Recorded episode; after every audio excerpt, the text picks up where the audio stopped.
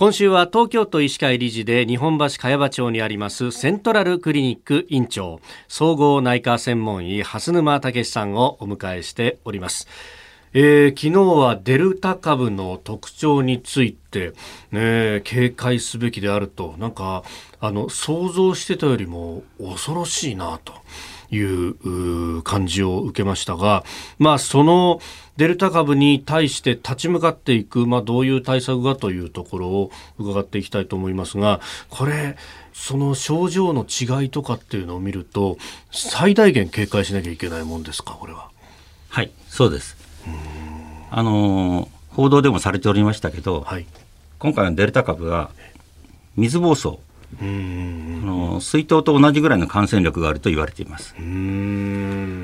ですから換気が悪いところ狭いところは特に注意した方がいいと思います。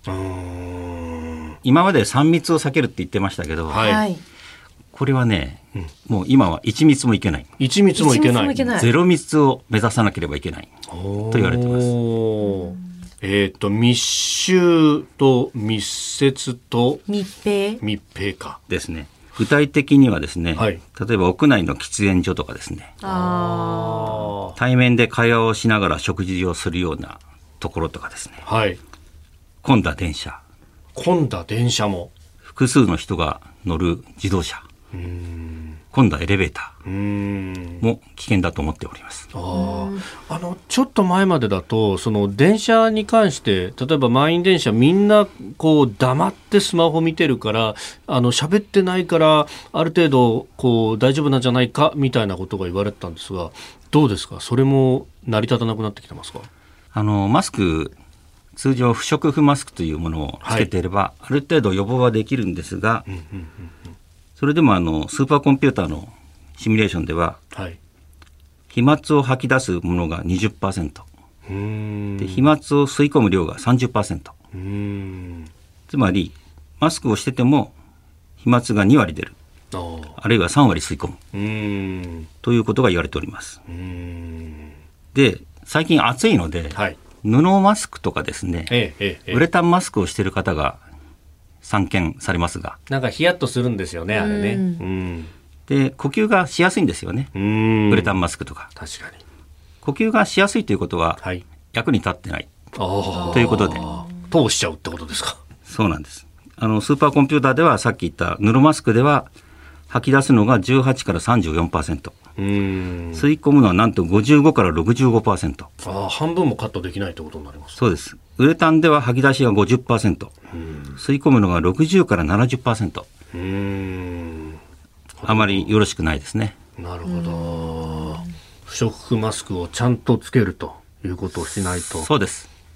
鼻にやってるあの針金があったらそれをきっちり曲げてですねよくあのせっかくマスクをしてても、はい、鼻だけ出してたりですね、はい、電話するときに顎の下に下げたりですね。いる、ね、いますね。ね。くしゃみするときにわざわざ外す人がいますけど、うん。大大変よろしくないです。くしゃみする時とかそういう飛沫が飛ぶ時のためにマスクをしてるにもかかわらず。と。くしゃみをする時はマスクをした上で腕であ腕で押さえる。マスクをした上ででも腕もそうです。ちゃんとしなきゃいけないんですね、はい、手で手で押さえるとですね、はい、手のひらで押さえたりすると、うん、その手のひらにウイルスとかそういったものがつきますんであよろしくないです。そうか。その2割の部分が超えてくるわけですもんね。はい。あとはもうマスクをして電車に乗ったら、はい、まあ、つり革とかねそういったものはあの、触っていいんです。